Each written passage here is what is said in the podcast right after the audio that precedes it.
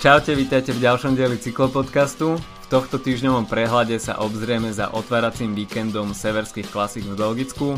Pozrieme sa taktiež do Abu Dhabi, kde sa otvorila kontroverzia používania kotúčových brzd. Takisto sa pozrieme na dianie v Ázii, na Tour de Lankawi. A včera sa odohralo mini Paríž-Roubaix, preteky Les Amines so zaujímavým počasím. Organizátori Tour odhalili, čo nás čaká v prvých etapách budúci rok.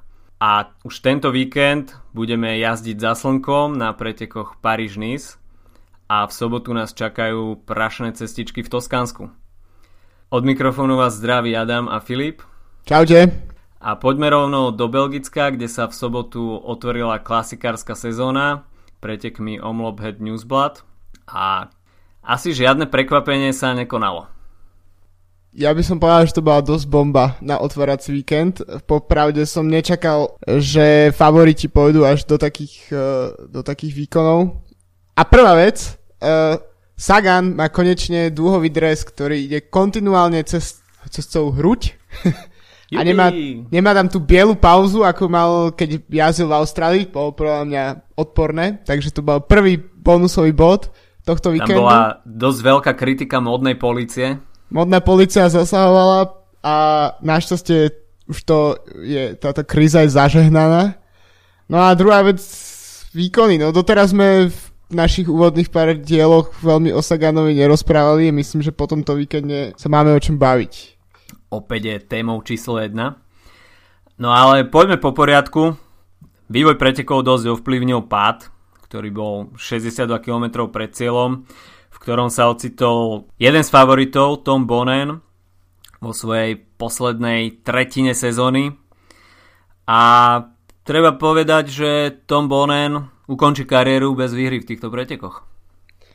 Ja si myslím, že ten Bonen ešte v posledných sezónach dokázal z času na čas niečo ukázať, ako napríklad v Lani na Roubaix, ale jeho stávanie sa do pozície favorita, to už je podľa mňa len taká nostalgia. Podľa mňa, keď to porovnáš napríklad s výkonmi, ktoré ešte v Lani predvádzal Fabien Cancellara, tak na Bonenovi sa oveľa viac už vek podpísal ako práve na Švajčiarovi. To je pravda, ale Tomekého by som predsa len ešte neodpisoval.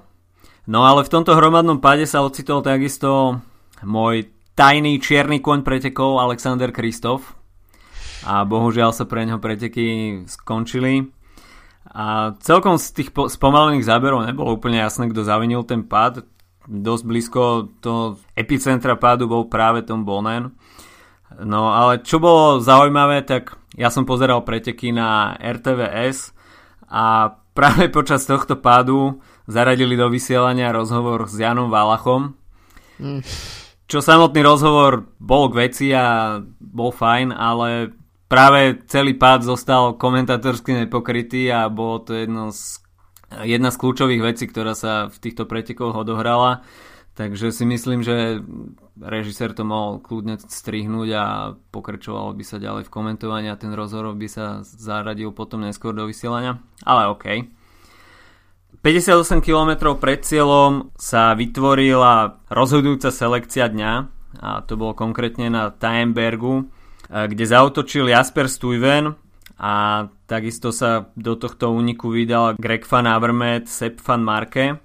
A útok zachytil takisto aj Peter Sagan a neskôr sa z tohto úniku vytvorila 20 členná skupina a išlo za také klasické tempo, ale Peter Sagan chcel asi zrýchliť a v tejto skupine nebola nejaká veľká motivácia spolupracovať s ním a začal tam rozhadzovať rukami, ale skupina nakoniec našla spoločnú reč a 41 km pred cieľom bol dostihnutý pôvodný únik touto Saganovou skupinou a vytvorili si 40 sekundový náskok pred pelotónom.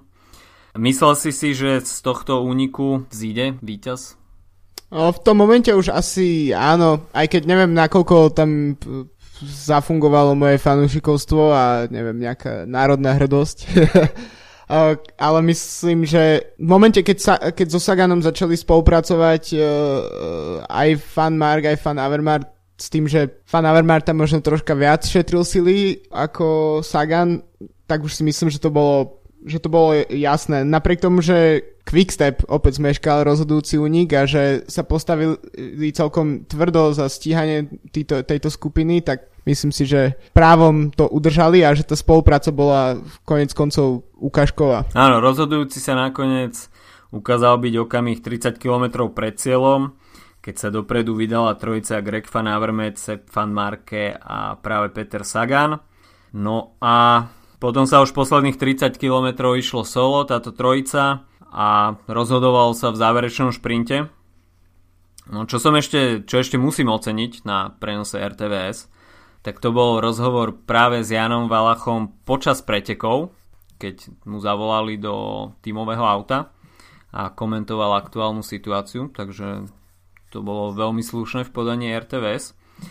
No a rozhodovalo sa v záverečnom šprinte a v ňom mal najviac síl Greg van Avermaet.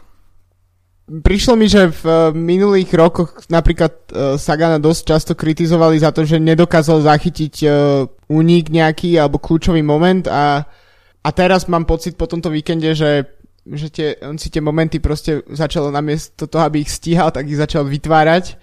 Ale klasicky, no. Bolo vidieť, kto tam odpracoval najviac kilometrov na čele tej skupiny a Van Marke, podľa mňa najslabší šprinter zo skupiny, nezautočil, čo by sa dalo očakávať asi. A tak, no, Van Avermaet v posledných rokoch je jeden z tých, ktorý dokáže Sagana poraziť. Dokázal to tam na omlúpe minulý rok, dokázal to na Tyrene minulý rok, predtým na Tour de France, takže bol to ten šprint, keď začal, tak myslím, že bolo rozhodnuté a Sagan dosť aj podľa mňa skoro to vypustil vlastne v tých rozhodujúcich momentoch.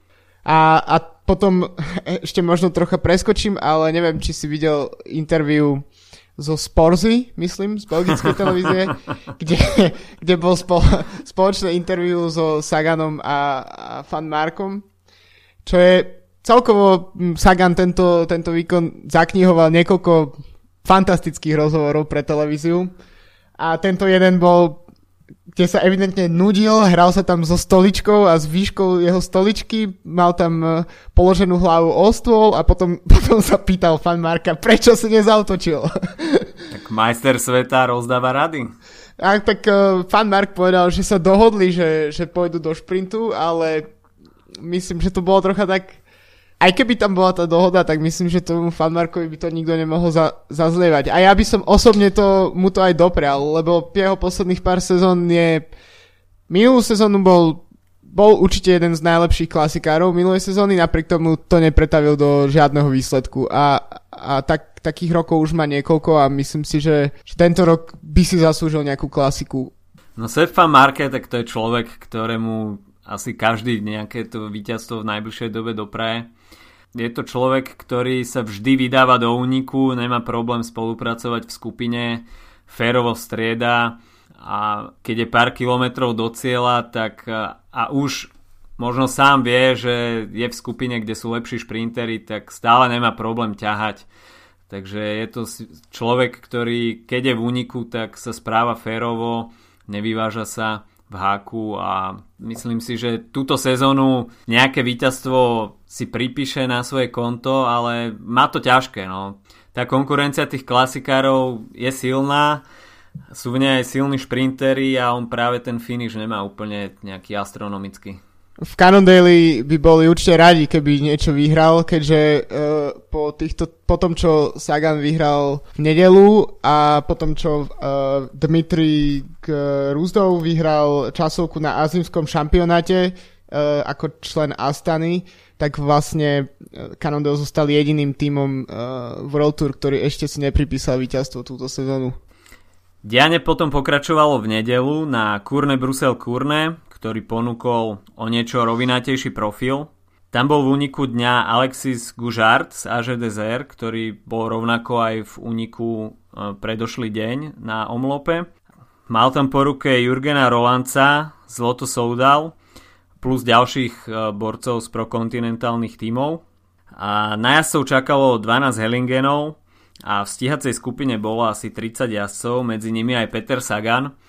A v nedelu už jazdil Peter Sagan trošku rozumnejšie, Stále sa pohyboval na chvoste tej stíhacej skupiny a až sa zdalo, že nebude mať práve svoj deň, pretože nie je úplným zvykom, že by sa pohyboval takto vzadu. Ale napriek tomu, že sa pohyboval takto vzadu, tak vycítil, kedy príde nejaký ten rozhodujúci moment deľby tejto skupiny a podarilo sa mu dostať opäť dopredu. 62 km pred cieľom padol v tejto stíhacej skupine Tony Martin. Skončil s dosť krvavou tvárou, nakoniec to vyriešili nejakými 7-8 štychmi.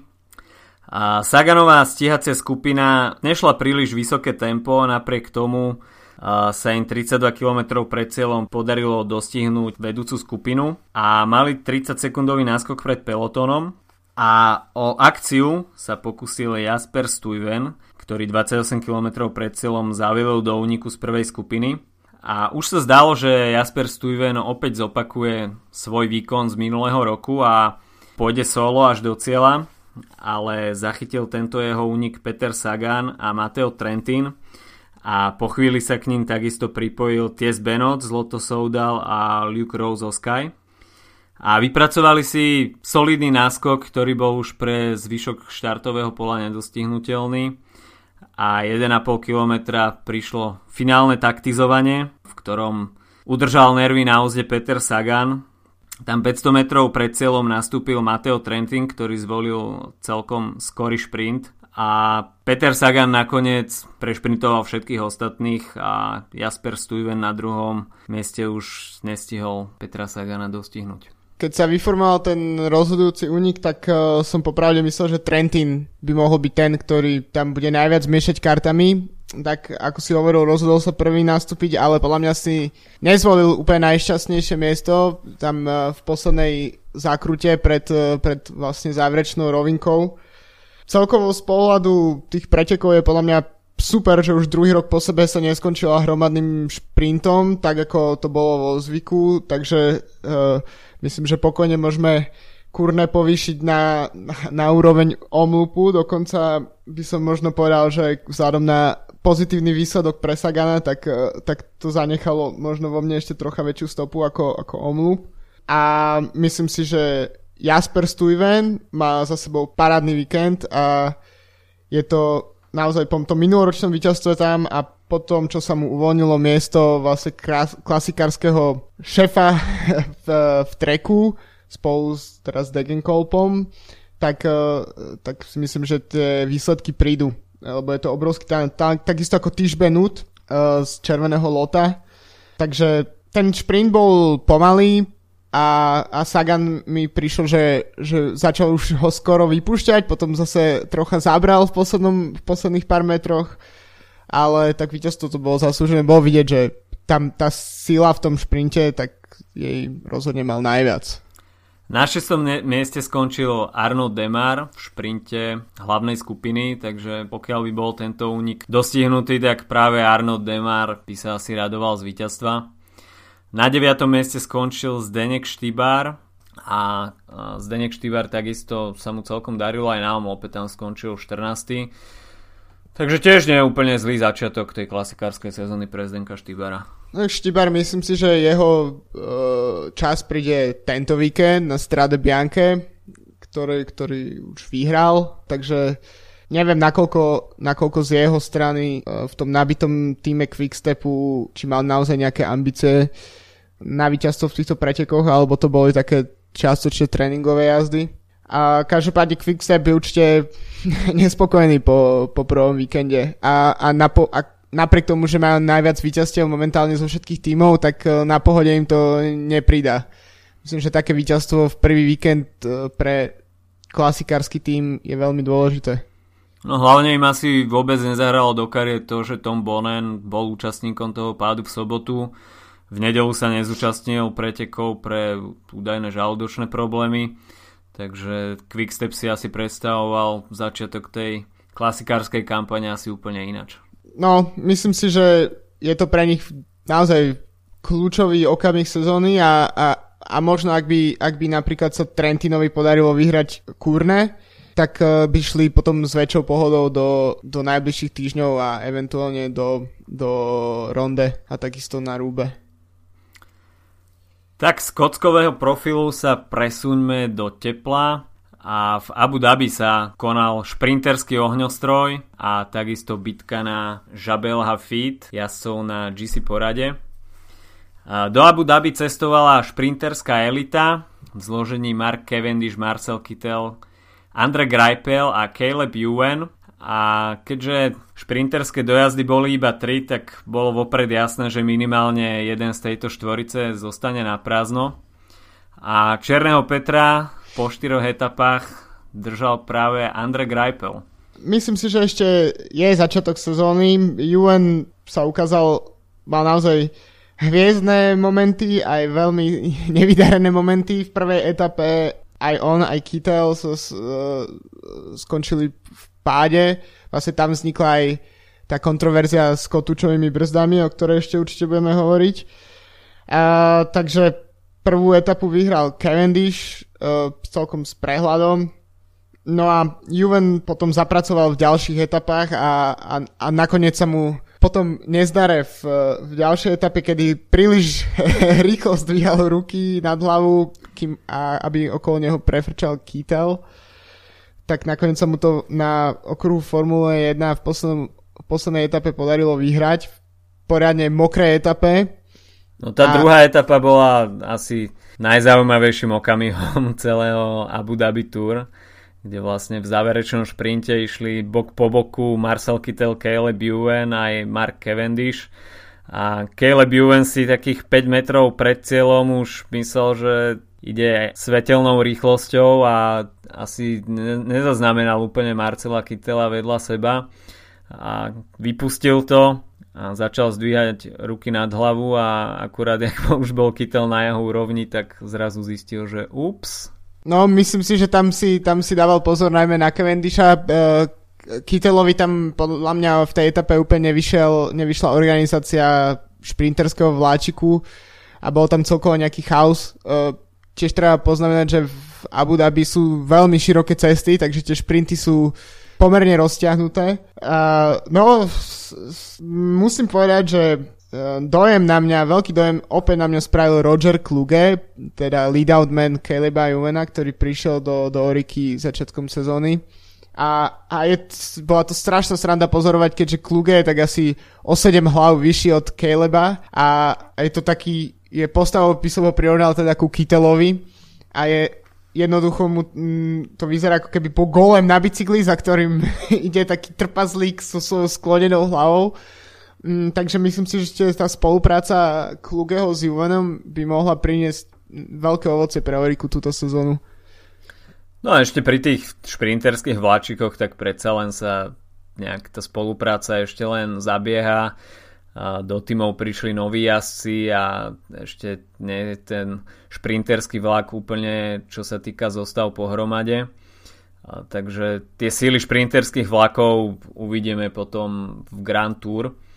Ale ako si povedal, tak Roger Kluge určite posila Oriky Scott a pokiaľ Caleb Ewan zamierí na, dajme tomu, Tour de France, tak určite bude mať s takouto šprinterskou podporou šancu presadiť sa aj v tej top šprinterskej konkurencii. Treba ešte pripomenúť, že vlastne je to prvý úspech Caleba Ewena v tej najtvrdšej šprinterskej konkurencii. Aj keď už za sebou má napríklad etapu na Vuelte, tak vtedy nešli tam tie najväčšie ESA šprinterské. Takže v konkurencii Cavendisha, Kittela a Greipela to je jeho prvé víťazstvo, takže aj preto je to myslím, že celkom dôležitý moment v jeho kariére. Čo sa týka GC poradia, tak tam bola dôležitá tretia kráľovská etapa s finišom na Jabel Hafid a tam sa diali celkom veľké veci. Vpredu sa ocitla dvojica Rui Costa a Ilnur Zakarin, ktorých stíhal Tom Dumoulin a takisto za ním bol Bauke Mollema a potom hlavní favoriti na GC porade nejako tento nástup nezachytili a kontrolovali jeden druhého. Buď nezachytili, alebo jednoducho to trocha vypustili. Myslím si, že to hviezdne obsadenie, ktoré prišlo do Abu Dhabi, tak vlastne myslím, že dosť nereflektovalo to, čo sa udialo v tej rozhodujúcej tretej etape. Čím nechcem nejak dávať dole víťazstvo Ruja Koštu, vieme, že dokáže napríklad v týždňových pretekoch zajazdiť veľmi dobré výsledky a tiež tam je dodatková motivácia toho, že je to vlastne, sú to domáce preteky jeho týmu, ktorý inak má nového sponzora a to je Fly Emirates, takže pre nich myslím, že to bolo víťazstvo v tej generálke bolo veľmi dôležité. Vlastne s príchodom Fly Emirates sa môže kľudne stať, že tým, o ktorom si možno mnohí mysleli, že neprežije ani túto sezónu, tak sa zaradí od budúcej sezóny k týmom ako je Sky alebo BMC, teda s najväčším rozpočtom. Len tak pozrel som na to, že tým Emirátov momentálne má 10 miliónov eur rozpočet, pre porovnanie Sky má okolo 30, takže s takýmto sponzorom, ktorý napríklad je známy z futbalu a teda sponzorovania Real Madrid a Arsenalu a Paris Saint-Germain, tak môže sa stať, že sa začína tam pomaly budovať jeden veľký tím. No, Fly Emirates sú veľkým hráčom na trhu tohto športového sponzorstva a myslím si, že vyčíhali nejakú dobrú situáciu na presadenie sa aj v cyklistike. A pokiaľ sa tento projekt uchytí a jazdci začnú získavať víťazstva, tak si myslím, že táto letecká spoločnosť bude mať motiváciu sponzorovať tento tým aj naďalej a možno nabalia ďalších sponzorov a vytvorí sa super rozpočet a začne sa budovať nejaký tým plný hviezd ako napríklad v Sky. Tak ja si myslím, že mnohí boli dosť sa tak cez prsty pozerali na tento tým pred sezónou. Je to vlastne tým, ktorý vychádza z toho klasického rúžového Lampre talianského týmu, ktorý fungoval roky. No a jednoducho po tom, čo avizoval tento tým, že bude mať čínskeho hlavného sponzora, ktorý potom stiahol svoju ponuku, celé to bolo nejaké veľmi zamotané, to ani chvíľu vyzeralo, že možno neodštartujú. A pritom, keď sa pozrieš na ich súpisku, tak to vôbec nie je taký márny tým. Okrem Ruja Koštu, tak majú výborných šprinterov, ako Sáša Modolo. Takisto Diego Ulisi tam je. Diego Ulisi, presne. Ben Swift tam prišiel zo Sky pred touto sezónou a je tam jeden obrovský talent na GC a to je Louis Manches, bývalý jazdec Dimension Data, ktorý myslím si, že klope na brány top 5 napríklad na niektorých Grand Tour. Takže ten tým má kostru, z ktorej môže vzniknúť niečo veľké.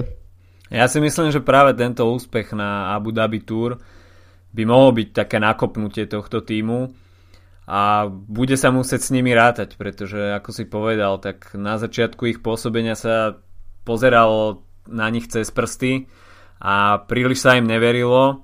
Bralo sa to skôr ako taká znudzecnosť, aby sa zachránil krachujúci World Tour tým. A narýchlo sa všetko nejak finančne zalepilo, ale je vidno, že v týme vedia, čo chcú dosiahnuť, vedia, aké majú priority, tá jazdecká kvalita tam je, takže očakávam túto sezónu, že budú miešať kartami, keď nie na Grand Tour, tak určite na nejakých menších, ale významných pretekoch. Tak je jasné, že momentálne na víťazstvo v Tour de France tým nemá, ale môže to kľudne s jeho súčasnou skladbou, to môže stačiť na to, aby na každej Grand Tour kľudne vychytali jedno dve etapové víťazstva a zároveň s jazdcami ako je Košta, tak kľudne môžu zabojovať o dobré pozície napríklad na pretekoch typu okolo Švajčiarska alebo na Dauphine. No, 5. v tejto etape skončil Julian Alaphilippe, 6. Fabio Aru, 7. Rafał Majka, 8. George Bennett, 9. Domenico Pozzovivo.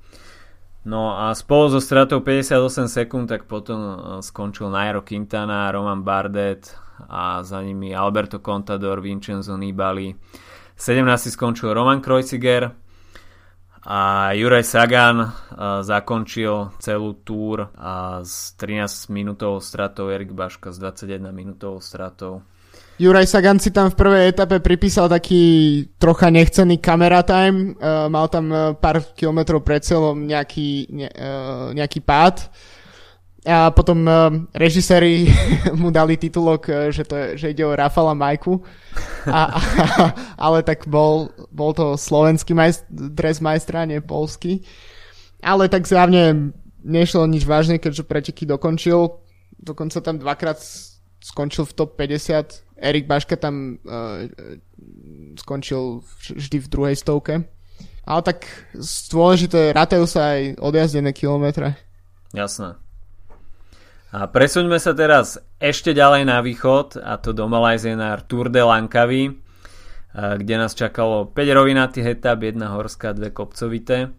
Prvú etapu ovládol Scott Sunderland z týmu Isowai Sport Swiss Wellness Team. A druhú etapu a takisto 7. vyhral Travis McCabe v hromadnom šprinte z United Healthcare. A v druhej etape skončil druhý Pippo Pozzato, takže pripomína sa nám, jeho vrchol sezóny sa blíži nebezpečnou rýchlosťou. A tretiu etapu vyhral jeho tímový kolega z Villieru Triestina Jakub Marečko. A kráľovskú etapu vyhral Maxep Debesay z tímu Dimension Data. A piatú etapu vyhral celkový víťaz Tour de Lankawi Ryan Gibbons z tímu Dimension Data. A šiestu etapu vyhral Enrico Barbin z tímu Bardiani CF. Na Tour de Lankawi sa zúčastnil iba jeden World Tour tým, konkrétne Dimension Data. Pomerne početné zastúpenie tu mali prokontinentálne týmy, hlavne talianské Androni Giocattoli, Sidermak, Nipovini, Fantini, Villier Triestina, Bardiani CF a americký United Healthcare. A z kontinentálnych tímov tu malo zastúpenie tým Vino Astana Motors, čo je projekt Alexandra Vinokurova s príznačným názvom nápisom na dresoch Vino Forever. A to ma veľmi zamrzelo, že celý tím sa už tak nevolá, keďže v minulej sezóne sa tak nazýval. A keď som videl výsledky z Lankavy, tak škoda, zamrzelo ma, že už nemáme tím, ktorý sa volá Vino Forever. Veľká škoda, že na Lankavy chýbal Andrea Guardini, ktorý je momentálne jazdec Abu Dhabi, pretože to bol človek, ktorý bol skutočne bossom posledných ročníkov a za, myslím, posledných 5 ročníkov si pripísal 22 etapových víťazstiev na Lankawi, ale tento rok, keďže jazdí za spomínaný tým Emirátov, tak išiel domácu túr. Z Ázie sa presunme opäť do Európy, a to konkrétne na preteky Les Amin, ktorým sa prezýva taktiež Mini Paríž-Roubaix. A tento rok jazdci vychytali perfektné počasie. Vychytali také počasie, o akom sníva každý fanúšik cyklistiky na Paríž-Roubaix už neviem koľko, posledných 15 rokov. Bolo to naozaj belgická apokalypsa, blato, dážď, vietor, všetko. Bolo to skutočne super divadlo a výborne sa tam ukázali lokálne prokonty celky. Áno, o pretekoch zásadne rozhodlo aj počasie a prokontinentálne týmy žali úspech a celkovo preteky vyhral Gilles van Kiersburg z týmu Vantigroup Gobert, ktorý unikol spolu s Alexom Kirschom z Ferran Classic Aqua Project a v šprinte tejto dvojice bol silnejší. O dostihnutie tejto dvojice sa snažil Ilio Kejse z Quickstep Floors, ale tá stíhacia skupina nespolupracovala úplne najlepšie a tá dvojica, ktorá sa vyprofilovala na čele pretekov, tak mala ochotu spolupracovať a chalani si to rozdali v tom záverečnom šprinte. Vlastne celkovo na podujatí boli 3 World Tour celky, okrem Quickstepu to bolo žlté aj červené loto, teda belgické a holandské loto. No, myslím si, že to pridalo vlastne na tej zaujímavosti, keďže to bol taký súboj tých prokonti tímov vlastne s elitou. A vlastne aj víťaz ešte do minulej sezóne jazdil za Quickstep, takže ako sme už dnes niekoľkrát hovorili, Quickstep si môže búchať hlavu o stenu, lebo stále po prvom týždni sú bez víťazstva na domácich klasikách. A ešte by som dodal, že 22. skončil Daniel Turek z izraelského Cycling Academy, teda český jazdec, ktorý pri tom množstve pretekárov, ktorí nedokončili preteky a odstúpili v tomto zlom počasí, tak je to super výkon mladého pretekára. A medzi tými, ktorí nedokončil, tak bol aj Martin Velič z Quickstepu. Áno, vlastne z celého toho štartového pola dokončilo iba nejakých 52 ľudí, čo nie je veľa, ale to počasie bolo naozaj iba na silnú morálku. A celkovo priebeh tých pretekov bol veľmi dynamický. Nebol vlastne moment, kde by bolo už jednoznačne rozhodnuté o tom, ako tie preteky skončia. Stále sa tam tie skupiny miešali, boli tam nástupy. Takže opäť sa potvrdilo to, že preteky nerobia týmy samotné, obsadenie tímov, ktoré sú zúčastnené na pretekoch, ale preteky robia jazdci samotní. Inak musím povedať, že tak ako aj pri iných belgických klasikách, tak absolútne parádnu robotu robili televízne štáby, pretože napriek tomu, že to je klasika takého menšieho rangu, tak perfektné zábery, absolútne super sa to pozeralo, boj dalo sa vlastne s prehľadom som si vedel určiť, kde je ktorá skupina, bolo to fakt sa na to výborne pozeralo a to je tiež veľmi dôležité, tak že možno ani to obsadenie častokrát naozaj nespraví preteky, ale keď ja ako divák sa mám na čo pozerať, tak aj pri menej známych jazdcoch to môže byť super divadlo. Áno, musím skutočne uznať, že pozeralo sa na to perfektne, prenos bol super spravený a aj keď ide o preteky, ktoré nie sú tak populárne, tak myslím si, že majú našlepnuté na to, aby to získalo popularitu a v budúcom roku sa zúčastnilo viac World Tour tímov. Po víkende poznáme už aj majstra Kolumbie, ktorým sa stal Sergio Enao z týmu Sky. A druhý skončil na kolumbijských majstrovstvách Jarlinson Pantano z treku Segafredo a zo známejších mien skončil na 4. mieste Darwin Atapuma z týmu Arabských Emirátov Fly Emirates. A na pretekoch sa nezúčastnil Nairo Quintana, ale zúčastnil sa jeho brat Dyer, takisto z Movistaru a skončil na 6. mieste. Takže Sergio Henao sa môže obliecť na Paríž-Nice do čerstvého majstrovského dresu. A Pantano nemusí byť až taký nešťastný z 2. miesta, pretože vyhral individuálnu časovku, takže aj on zoberie dres do Európy. Vlastne kolumbijské majstrovstvá sú často práve o súbojoch jazdcov z World Tour tímov s kontinentálnou scénou, ktorá je pomerne rozvinutá v Kolumbii. A dokonca som čítal aj o takých prípadoch, že v minulých rokoch sa napriek tomu, že jazdci z World Tour napríklad nefigurovali v jednom týme, tak jednoducho spolupracovali preto, aby vlastne ten dres majstra priniesli do Európy na tie najvýznamnejšie preteky. Z tých, ktorí sa nezúčastnil, tak to bol tiež Esteban Chavez, ktorému sa nejak ozvali problémy s kolenom. Takže napriek tomu, že bol tvárou celou marketingovou týchto kolumbijských majstrovstiev, aj že sa pohyboval v organizácii pretekov, tak nenastúpil. No, keď sme pri Estebanovi Chavezovi, tak tým Orica Scott zverejnil svoju nomináciu lídrov na Giro d'Italia a Tour de France a tam prišlo práve k rozšade medzi ním a bratami Jejcovcami. Bratia Jejcovci pôjdu na Giro d'Italia a práve Esteban Chavez sa pôjde pozrieť prvýkrát v kariére na Tour de France. Je to trocha podľa mňa prekvapenie, myslím si, že sa skôr očakávalo, že Chavez sa pošlú vyhrať Giro.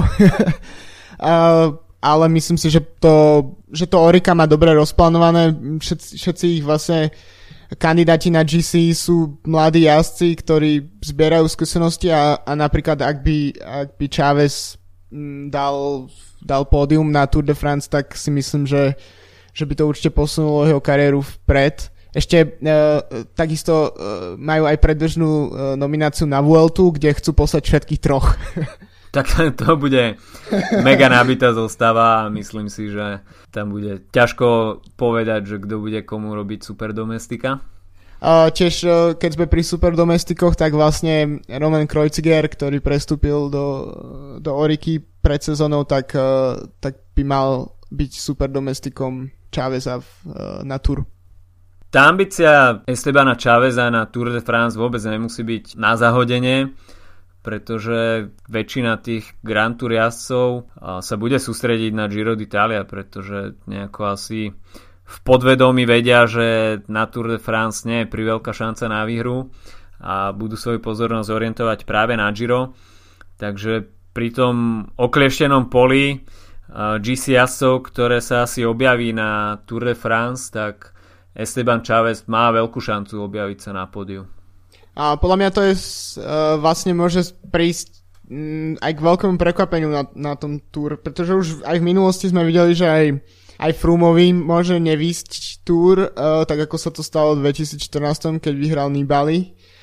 A keď aj on, aj Contador ako najväčší favoriti nedokončili preteky, takže teoreticky, nechcem tým nejak malovať čertu na stenu, ale ak by napríklad niečo nevyšlo Froomeovi alebo sa zranil, alebo jednoducho proste sa stalo niečo nepredvídané, tak sa môže kľudne stať, že na tohto ročný Tour sa zrodí nová generácia GC-astov. No a pri Tour ešte môžeme ostať, a to konkrétne pri budúcoročnej Tour.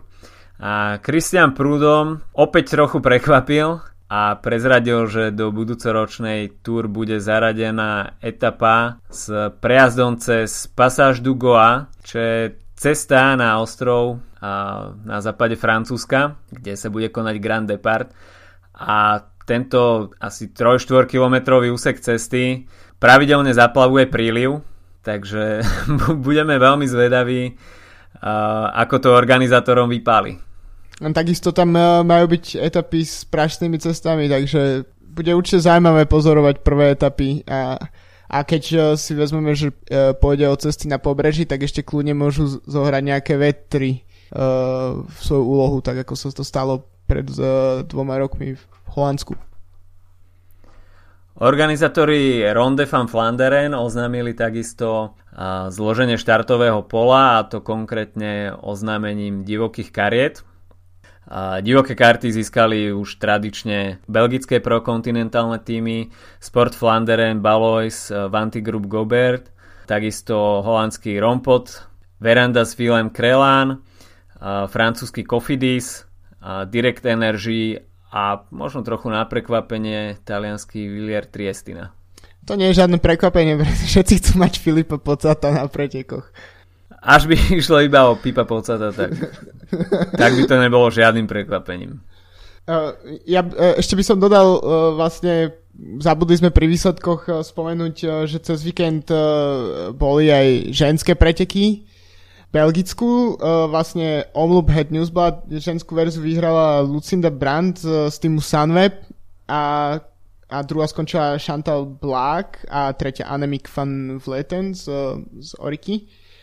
A nedelný Omloop Van Het Hogeland vyhrala Johan de Heure z Fiegel High Five pred Chloe Hosking šprinterkou z Aleči Poliny. Takže už aj ženské preteky v Európe sa rozbiehajú a myslím si, že k tomu sa ešte dostaneme v preview tohto víkenda. A ešte by sme mohli na chvíľku zablúdiť do USA, a konkrétne do Los Angeles. Nie na Oscary, ale na Svetový pohár v drahovej cyklistike, kde Filip Tarragel obsadil 10. miesto v Scratchi a vybojoval tým miestenku na drahové majstrovstvá sveta. Takže bude popri Alžbete Pavlendovej ďalším slovenským reprezentantom. No, bolo by super, keby si takú formu na top 10 udržal aj na svetovom šampionáte. Vzhľadom na to, že nie sme žiadna krajina, ktorá by ponúkala množstvo drahových príležitostí pre svojich jazdcov. No, v Abu Dhabi sa opäť rozbehla diskusia o používaní kotúčových brzd. Vzniklo to celé v prvej etape, kde pod Flamme Rouge sme boli svedkami hromadného pádu, do ktorého bol zapletený Owen Dowell z týmu Sky, a v inkriminovanom incidente bol zapletený aj Marcel Kittel, ktorý ako jediný zo štartového pola používal kotúčové brzdy. Owen Dowell potom zverejnil fotku, kde mal prerezanú tretru, a podľa jeho názoru to bol práve Kittelov kotúč, ktorý spôsobil tento rez na jeho tretre. Takisto som niekde čítal, že to údajne tiež mohla spôsobiť zábrana, ktorá tam bola, ale každopádne vyzerá to naozaj na resta kotúča. A pri tejto príležitosti sa k incidentu napríklad vyjadril aj Michal Koláš, teda náš jazdec z Bory, ktorý povedal: jazdil som MTB dlhé roky, ale môj názor je, že na cestu kotúče nepatria. Áno, brzdia lepšie, ale zase nikdy som nemal problém zabrzdiť s normálnymi brzdami, čo používame na ceste. Plus neviem si predstaviť výmenu kolesa v prípade poruchy, musí to trvať minimálne raz toľko. Na jarných klasikách to môže znamenať koniec pretekov. Na tomto bude asi kusisko pravdy, pretože myslím si, že tie kolesa s kotúčovými brzdami sa vymieňajú predsa len o niečo dlhšie ako kolesa na klasické brzdy, takže iba z tohto praktického pohľadu na výmenu kolies je to oveľa zdlhavejšie.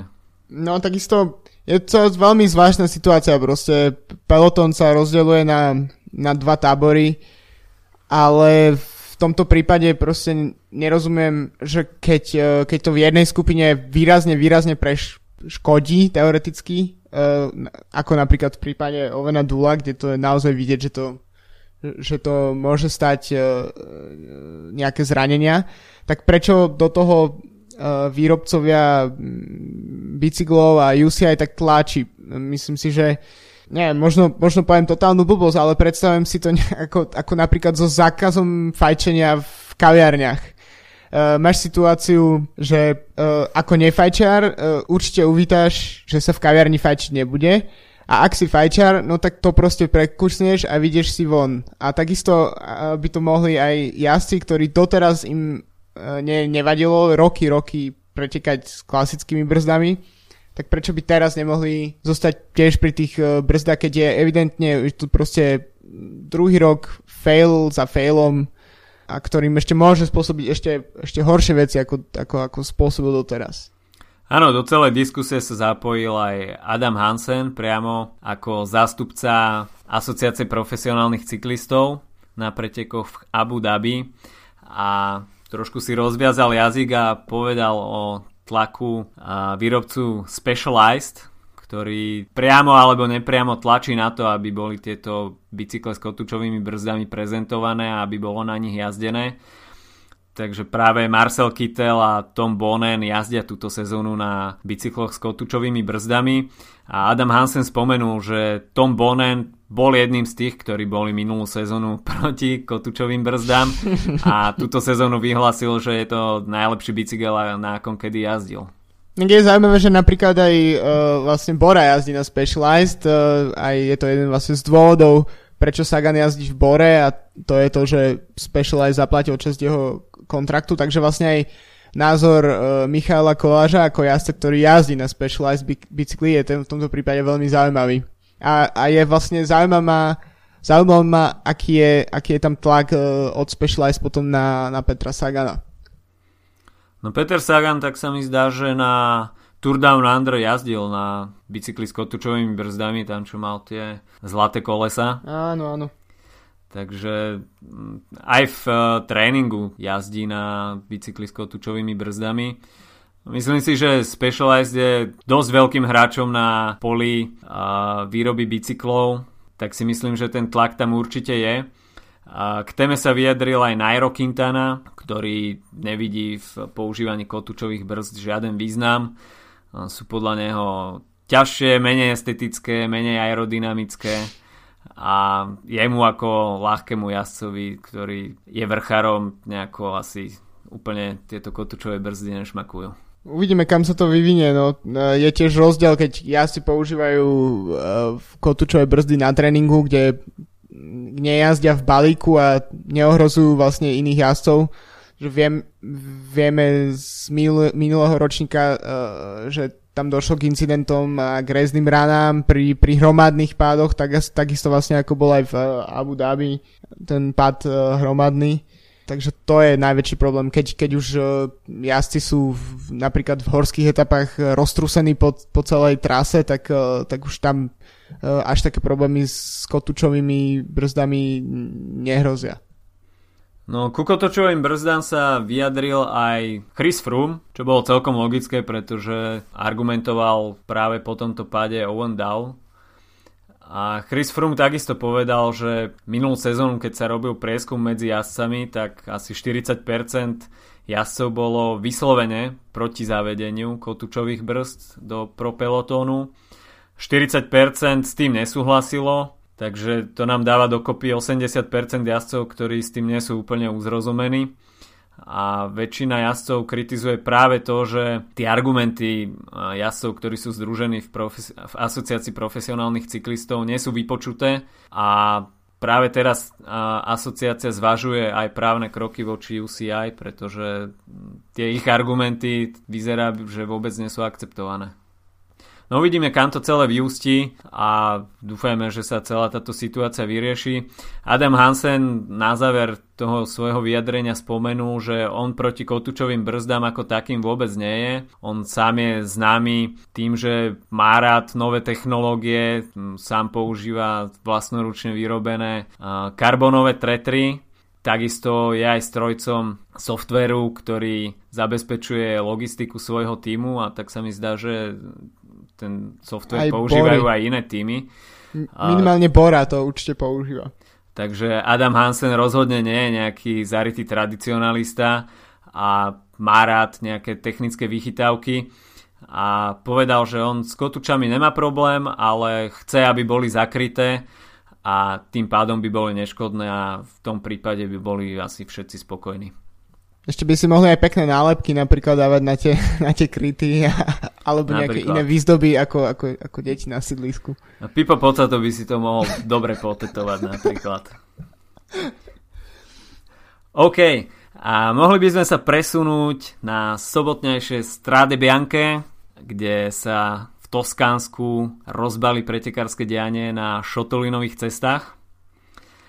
A konkrétne na jazdcov bude čakať 11 šotolinových úsekov, ktoré dajú celkovo dokopy 62 km a pôjde sa zo Sieny do Sieny a jazdcov čaká 175 km, no štartové pole je opäť nabité. Bude chýbať Alejandro Valverde, začneme hneď od toho, kto tam nebude a takisto Fabien Cancellara samozrejme ako obhajca, ale z zaujímavých mien tak objaví sa na štarte napríklad Vincenzo Nibali, Greg van Avermaet, z českých jazdcov to bude Ondřej Cink, Zdenek Štýbar, Petr Vakoč, samozrejme nebude chyba ani Peter Sagan alebo Michal Kviatkovský a zabudol som ešte na Romana Kreuzigera, ktorý takisto bude štartovať. Áno, minuloročnú edíciu vyhral Fabian Cancellara, takže v sobotu budeme bez obhajcu prvenstva.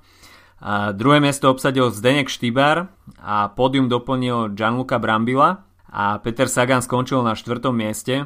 Tam už vtedy trocha došli síly v tom záverečnom stúpaní. Ja osobne sú to jedny z mojich najobľúbenejších pretekov, ktoré jar ponúka. Je to napriek tomu, že pôjde tento rok len 11. ročník, tak vyzerajú to ako, na prvý pohľad sú to preteky, ktoré vyzerajú ako keby mali dlhoročnú tradíciu, naozaj je to, majú taký retro charakter. Presne to som chcel povedať. Takže myslím si, že sú to jedny z tých pretekov, ktoré naozaj perfektne vyzerajú v televízii. Záverečné vstúpanie v Siene je super, prášne biele cesty sú perfektné, príroda toskánska je naozaj krásna, takže to by som si rozhodne nenechal uísť cez víkend. Keď sa pozerám na štartovú listinu, tak veľmi nabitý tým má Sky, ktorý privedie Diego Rossu, Ayana Bosfela, Michala Golaša, Michala Kviatkovského, Gianni Moscona, Salvatora Puča, ktorý mal minulý rok obrovskú smolu, keď tam chytil asi 3 defekty. A jedným z favoritov bude určite asi aj Geraint Thomas. Ten tým je silný, ale napríklad kto ešte prináša fakt silný tým, tak to je Quickstep, kde okrem spomínaného Štýbara a Vakoča, tak je tam Gianluca Brambilla, Bob Jungels, Trentin, takže to sú všetko borci, ktorí samo o sebe, keď chytia dobrý únik, tak môžu pokojne vyhrať a vôbec by som sa nedivil, keby to bol niekto z nich. Okrem týchto tímov, tak napríklad vyštartujú ešte aj Rigoberto Urán alebo Thibaut Pinot, takže je to vlastne taká zaujímavá zmeska takých GC jazdcov a vlastne klasikárov, čo robí vlastne tie preteky veľmi, veľmi zaujímavé. No a na Strade Bianche zamieria aj talianske hviezdy Vincenzo Nibali a Fabio Aru, takže určite sa bude na čo pozerať. A z talianských prokontinentálnych tímov sa objavia Bardiani CF, Androni Giocattoli, Sidermak a Nipovini Fantini. A práve v Nipovini Fantini bude jazdiť bývalý taliansky majster Ivan Santaromita. A Androni Giocattoli privedie Marka Benfata a za Bardiani bude jazdiť Stefano Pirazzi, ktorý by sa pri nejakom zaujímavom zložení úniku mohol objaviť vpredu. Ale ako si povedal, tak Quickstep má opäť nabitý tím a je možné očakávať, že Zdenek Štýbar bude opäť veľmi vysoko. Ja by som to aj doprial. Myslím si, že by si to zaslúžil za prácu v uplynulom víkende, ako sme už spomínali. A tvoj tip? Môj tip je práve Zdenek Štýbar. OK, ja hovorím, že Rigoberto Urán, ktorému tiež by som to doprial. Doprial by som to celému Cannondale, aby konečne chytil nejaké víťazstvo túto sezónu. Aj Urán, ktorý sa niekoľko rokov trápi, ale napríklad na konci sezóny v Lombardii ukázal, že niektorý proste typ jednodňových pretekov mu vyslovene sedí. Už v minulosti vyhral aj jednu z kanadských Grand Prix. Takže myslím si, že Urán by mohol miešať karty. Ale takisto by som nezatracoval ani Oriku Scott. Tam pôjde aj Roman Kreuziger a bude mať celkom kvalitný podporný tím. Bude tam Luke Durbridge, Sam Bowley, Sven Taft, Chris Juliensen. Takže uvidíme, ale myslím si, že Zdenek Štýbar Mára tieto preteky sedia mu, ako bývalému cyklokrosárovi. Je to určite príjemné jazdiť na šotolíne a ako som pozeral predpoveď počasia, tak by mohlo aj sprchnúť, čo by dodalo pretekom opäť trošku iný ráz. Okrem toho sa pôjde aj ženská edícia, tretí ročník, kde bude obhajovať víťazstvo Lizzie Deignan, teda kedysi Lizzie Armistead, ktorá minulý rok zvíťazila pred Polkou Kašou Neviadomou. Myslím si, že to bude veľmi zaujímavé. Bude súboj práve týmu Bols Dolman, kde jazdí Lizzie Deignan s týmom VM3, kde nastúpi aj Marianne Vos, aj Kaša Neviadoma. Takže tieto dva týmy by sa mohli ukázať naozaj ako veľmi silné. Ešte k favoritom by som určite zaradil aj Annemiek van Vleuten z Oriky. No a mohli by sme sa presunúť na štart pretekov za slnkom. A začína nám v nedeľu 75. ročník Paríž-Nice. A na jazdcov čaká 8 etáp, celkovo 1229 km, čiže celkom slušná porcia. A môžeme sa tešiť na dve rovinaté, dve zvlnené, dve kopcovité a jednu horskú kráľovskú etapu. Prvá a druhá etapa, tak tie majú rovinatý charakter a budeme sa môcť tešiť na šprinterské súboje. Tretia a piatá etapa budú zvlnené a o víťazstve a celkovom poradí rozhodne až 6., 7. a 8. etapa. A 7. etapa bude kráľovská s dvoma významnými stúpaniami, Saint-Martin o dĺžke 7,5 km s priemerným sklonom 7,2%. A záverečné stúpanie na Col de la Colelle s celkovou dĺžkou 15,7 km s priemerným sklonom 7,1%. Netreba tiež zabúdať na to, že 4. etapa je individuálna časovka, ktorá má 14,5 km, ktorá je pomerne rovinatá, takže to tiež môže zamiešať výrazne karty v GC. Áno, ale bude sa finišovať na Mont Broli, kde sa vlastne malo ísť aj minulý rok, ale kvôli počasiu a sneženiu bola etapa na minuloročnom Paríž-Nice zrušená. No, kto nás čaká na Paríž-Nice? Tak medzi šprintermi, tak tam bude favoritom číslo 1 asi Nasser Bouhanni. Alebo Marcel Kittel. Takisto sa tu medzi šprintermi objavia Alexander Kristoff, Dylan Groenewegen, John Degenkolb alebo Brian Cockart. A takisto sa tu predstaví v týme Sunweb Michael Matthews a Nikias Arndt, takže tie šprinterské súboje v prvej, druhej etape budú mať kvalitné obsadenie. No, čo sa týka GC jazdcov, tak tam bude favoritom číslo 1 asi Richie Porte. A zmeria si síly po boku Alberta Contadora, Romana Bardeta, Stevena Kruiswijka, Jakuba Fuglsanka, Simona Yatesa. No, bude to nabité ešte, tak ako si spomínal tú minuloročnú časovku, tak vlastne počasie zvykne dosť zamiešať kartami na Paríž-Nice. Sú to síce preteky za vychádzajúcim slnkom, ale väčšinou tam je dosť zima a počasie nie je až také nie ideálne. Tiež by som spomenul, že štartovať samozrejme bude aj Bora, ktorá príde s Janom Bartom, českým pretekárom. So Slovákov vyštartuje Erik Baška, Michal Koláš a Juraj Sagan a myslím si, že najviac asi budú pracovať na Sema Beneta v hromadných dojazdoch, v šprintoch. No, zaujímavú zostavu bude mať aj Team Sky. Tam, ako sme už spomínali, sa v drese kolumbijského majstra predvedie Sergio Enao a po ruke mu budú Mikel Nieve, lídrom týmu bude pravdepodobne Wout Poels, ktorý sa takto bude pripravovať na Giro d'Italia.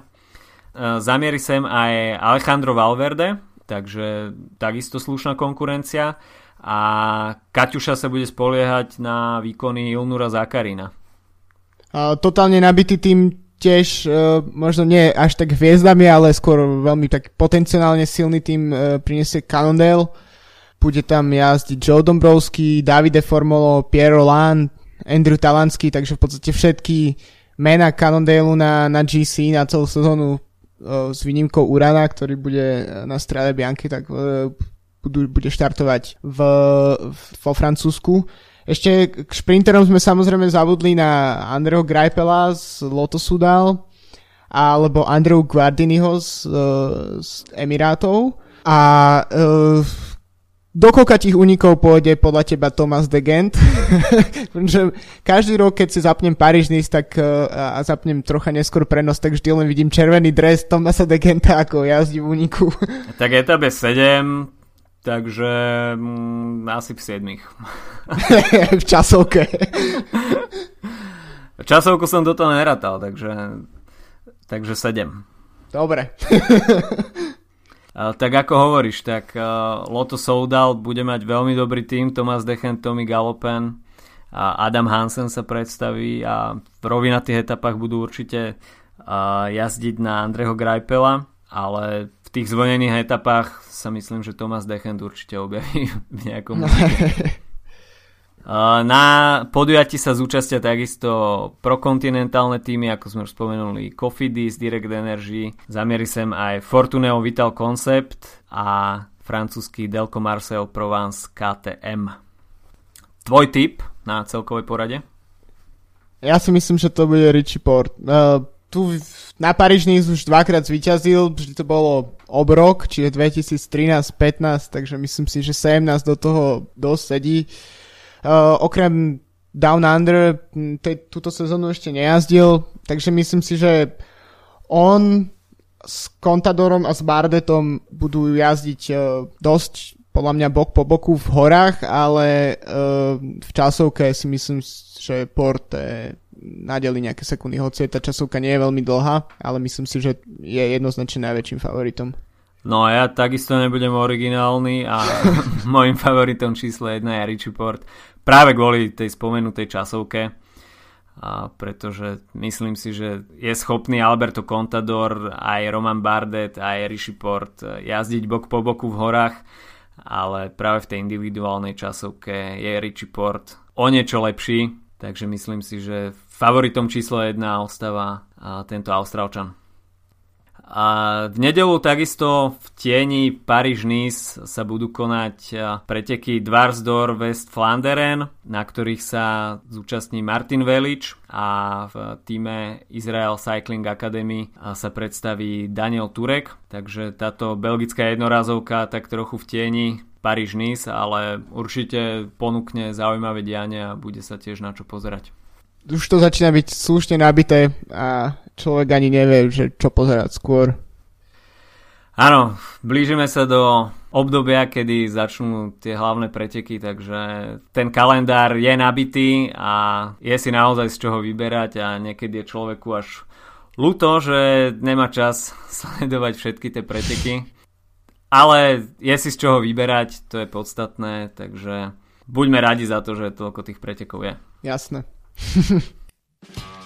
OK, to by bolo na tento týždeň od nás všetko. V sobotu sa všetci tešíme na Strade Bianche a dúfajme, že nevzniknú po pretekoch nejaké podozrenia na jazdenie mimo šotolinových úsekov, ako tomu bolo na Omlophead Newsblad. Držíme palce Peťovi Saganovi, dúfajme, že bude mať v cieli víťazný apetít po gumených medvedíkoch ako posledný víkend. A takisto držíme palce chalanom na pretekoch Paríž-Nice. Lúčia sa s vami Adam a Filip a vidíme sa, počujeme sa opäť budúci týždeň, tentoraz v útorok, pretože si spravíme preview na Tirreno Adriatico. Čaute. Čaute.